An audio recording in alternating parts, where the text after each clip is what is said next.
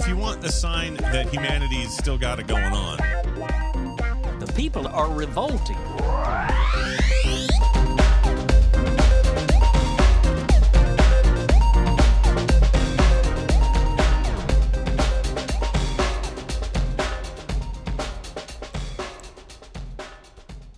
Welcome to People Are Revolting, a daily dose of disobedience. First up is a piece written by Ran Shimoni, Adi Hashmonai, and Nir Hassan, published at Haaretz.com. Thousands of Israelis demonstrated on Saturday night across Israel, demanding elections after the government's failures of the surprise October 7 attack by Hamas. Several protesters blocked the Tel Aviv highway. Six were arrested by police.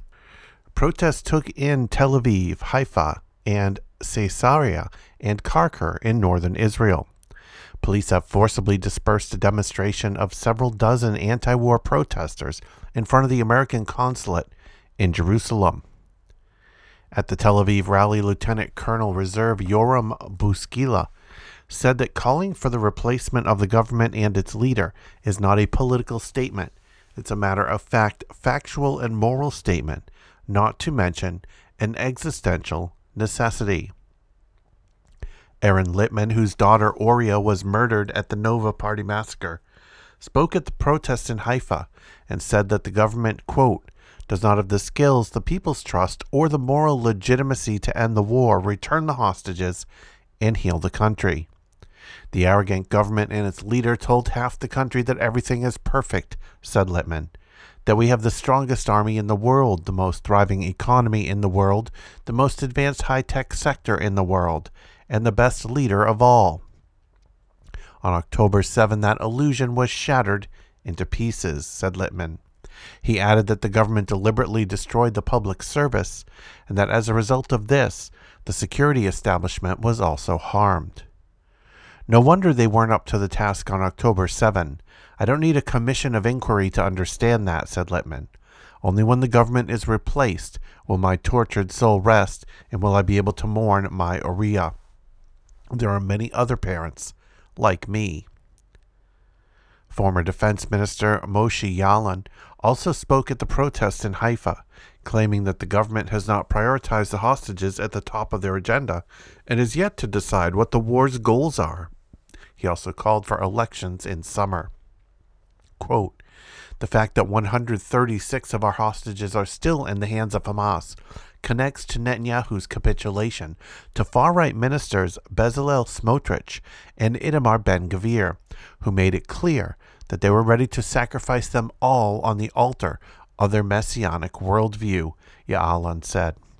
Yaalon claimed that Netanyahu is responsible for the failure of October 7 because of his delusional policy that Hamas is an asset and that the Palestinian Authority a burden.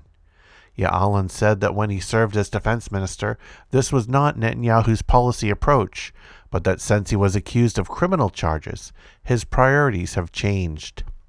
His personal political survival and his evasion of the defendant's seat have led him to accept Smotrich and Ben Gvir's views in order that they support his coalition, Yaalon argued. And this next piece is from AlJazeera.com.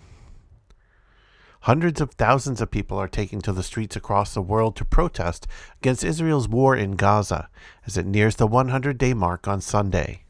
People gathered at rallies in Malaysia, South Africa, the United Kingdom, and Indonesia on Saturday, as well as other protests in Thailand, Japan, Italy, Greece, and Pakistan. The demonstrations are part of a global day of action for Palestine and to call for an end to the bloodshed that has killed 23,843 people and wounded more than 60,000, according to Palestinian health officials. In Kuala Lumpur, people gathered outside the United States Embassy to send a message to Israel's staunch ally that has vetoed several United Nations resolutions calling for a ceasefire. We've spoken to people here who say they've come to show solidarity with Palestinians. People are holding up placards that read, Stop the Genocide, as well as bombing children is not self defense, said Al Jazeera's Florence Looi, reporting from Kuala Lumpur. Thousands of people also gathered outside the U.S. Embassy in Jakarta, waving Indonesian and Palestinian flags and holding signs that read Boycott Israel and Ceasefire Now. In Johannesburg, demonstrators gathered outside the U.S. consulate for a protest bolstered by South Africa's case of genocide against Israel at the International Court of Justice this week. Al Jazeera's Fahmida Miller said many in the crowd accused the U.S., which has supplied Israel with thousands of tons of military equipment since the war started, of complicity in the bombardment of the Palestinian people. Thousands of people gathered in central London. Janine Hourani, a member of the Palestine Youth Movement attending the march, said protesters are angry over the injustice in Gaza. We have been taking to the streets every week since October 7, she told Al Jazeera, saying the British public largely supports a ceasefire, but UK politicians have continued to fund and support the genocide. We are going to continue taking to the streets, continue applying pressure until Palestine is free. If you want to follow People Are Revolting on social media, you'll find us in the Fediverse at Moving Train Media at kolektiva.social. If you want to listen to back episodes, head over to peoplearerevolting.com. Keep revolting, and thanks for listening.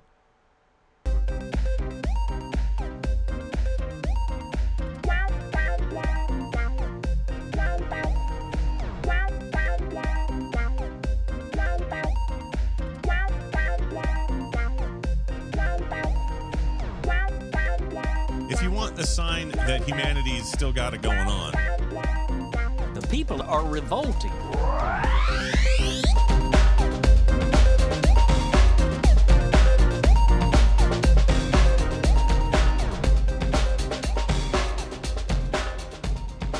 I think you just nailed it.